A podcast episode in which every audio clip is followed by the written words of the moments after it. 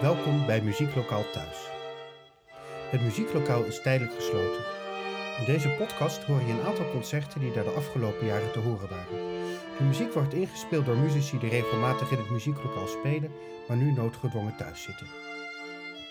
In deze aflevering Haydn, de schepper van de schepping. Een concertinleiding die in het muzieklokaal werd gehouden in samenhang met het Avro Tros Vrijdagconcert in Vredenburg, 21 december 2018. Als er iemand is die met de schepping in verband kan worden gebracht, dan is het wel Jozef Haydn. Zijn gelijknamige oratorium, de Schöpfung, is nog steeds een onontkoombaar onderdeel van het repertoire, wordt jaar na jaar talloze malen uitgevoerd door de vele koren die ons land rijk is. Alleen nu even niet. En een groot symfonisch werk als de Schöpfung kun je natuurlijk met geen mogelijkheid in een muzieklokaal onderbrengen. Daarom hebben wij de tekst maar eens uitgelicht en ons de vraag gesteld: wat heeft het scheppingsverhaal eigenlijk te vertellen over Haydn, over de schepper van de schepping? In de schepping gaan we van chaos naar orde in zeven dagen. Haydn deed datzelfde, maar hij had er iets meer tijd voor nodig. Hij werd maar liefst 77 jaar. En gedurende dat lange leven ontwikkelde hij zich tot een kleine muziekgod die orde bracht in het samenspel.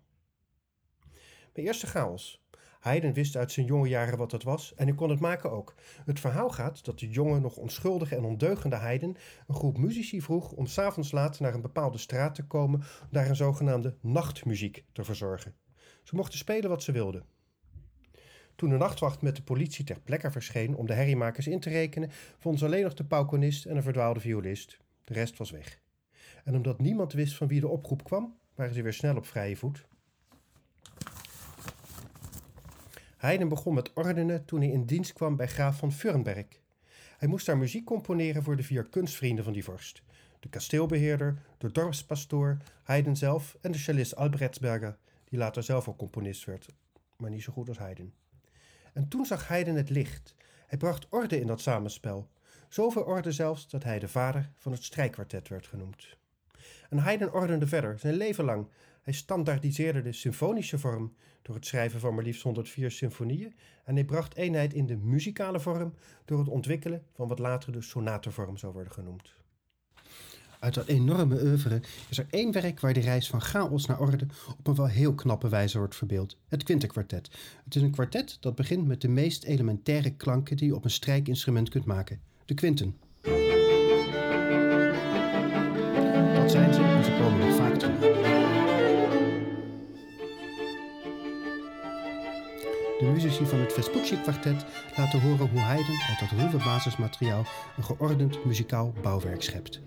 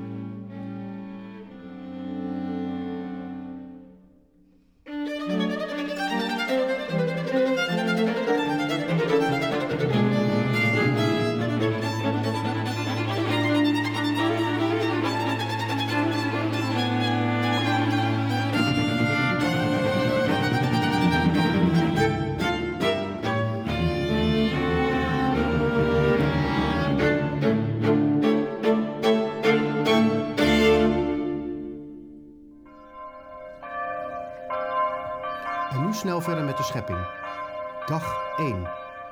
En God schiep hemel en aarde. Maar Haydn kwam in de hemel op aarde in 1761 en was toen 30 jaar, kwam hij in dienst van vorst Nicolai van Esterhazy, toen beter bekend als Nicolai de Prachtlievende. En die bijnaam was terecht. Nicolai was een ware kunstfanaat en om al die kunst, in zichzelf natuurlijk, passend te kunnen huisvesten had hij een klein jachtslot tot kasteel laten omtoveren. Een beetje naar het voorbeeld van Versailles. Van buiten lukte dat aardig, maar ook het interieur was indrukwekkend. In de museumzalen hingen talloze Italiaanse en Hollandse schilderijen. De bibliotheek bevatte maar liefst 75.000 boeken. En had je nog de toneelzaal. Je had 400 zitplaatsen en een ingewikkeld systeem voor belichtingseffecten. De 126 gastenvertrekken waren alle zeer luxurieus ingericht. Zo luxe dat zelfs keizerin Maria Theresia er een paar dagen kwam logeren. In die weelde leefde en werkte Haydn. En hij was al snel de op drie na best betaalde dienaar in dienst van de vorst. Dat klinkt goed en dat vond Haydn zelf ook. Hoe weten we dat? Nou, Haydn heeft er gelukkig zelf iets over opgeschreven. Haydn schrijft. Mijn vorst was met al mijn werken tevreden en ik kreeg bijval. Als dirigent van het orkest kon ik verzoeken doen, de zaken kritisch bekijken, verbeteren, veranderen en risico's nemen. Ik was van de wereld afgezonderd. Niemand kon mij aan het twijfelen brengen of mij kwellen. En zo werd ik gedwongen origineel te zijn. En dat laatste was waar. Haydn was origineel en hij bleef het zijn leven lang. En hoe origineel hoor je in het vierde en laatste deel van het Quintenkwartet.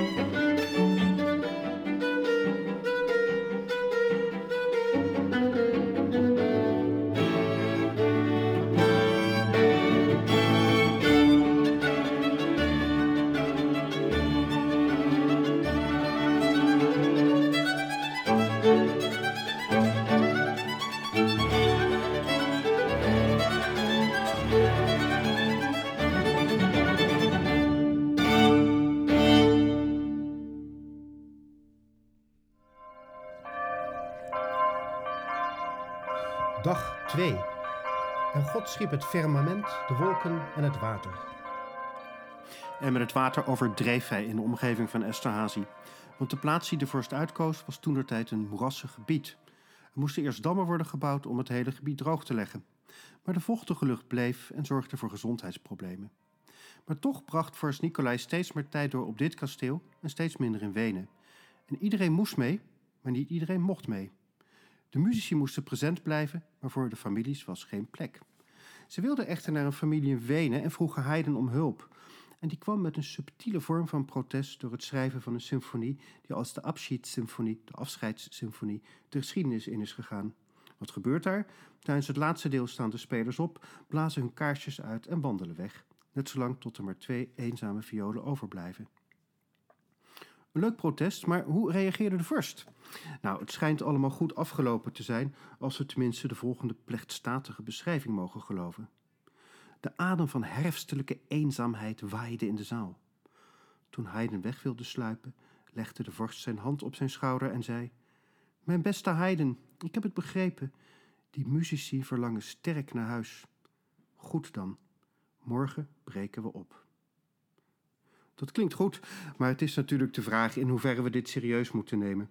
Er zijn nogal wat fabeltjes rond deze symfonie. Zo is er een bericht uit 1787 dat bijvoorbeeld vertelt dat de klarinetist als laatste het podium verliet. En er zitten veel instrumenten in dit stuk, maar geen klarinet. En hoe klinkt de symfonie eigenlijk? Ja, je kunt er naar luisteren, maar het is niet spectaculair. Het effect is namelijk vooral optisch. Je hoort een orkest dat gaandeweg steeds dunner wordt, totdat er twee eenzame viooltjes overblijven. Die lege zaal met de twee eenzame muzici tussen verlaten stoelen moet je er zelf maar bij denken. En zo'n lege zaal, ja, dat is in deze coronatijd natuurlijk griezelig actueel. Daarom besloten we van die nood een deugd te maken en de Abschiedssymfonie is op een hele andere manier te presenteren. Daarvoor hebben we thuiszittende muzici opgebeld met de vraag om hun partij te spelen. En, anders dan bij normale opnamen, hebben we ook gevraagd om hoorbaar te maken wanneer en vooral waarom ze vertrekken. Nou, het resultaat van al die ijver is een hele huiselijke abschiedssymfonie. Nu niet om eindelijk naar huis te kunnen gaan, maar juist met de wens dat huis eindelijk weer eens te kunnen verlaten. En weer te kunnen spelen in een van de vele concertzalen die ons land rijk is.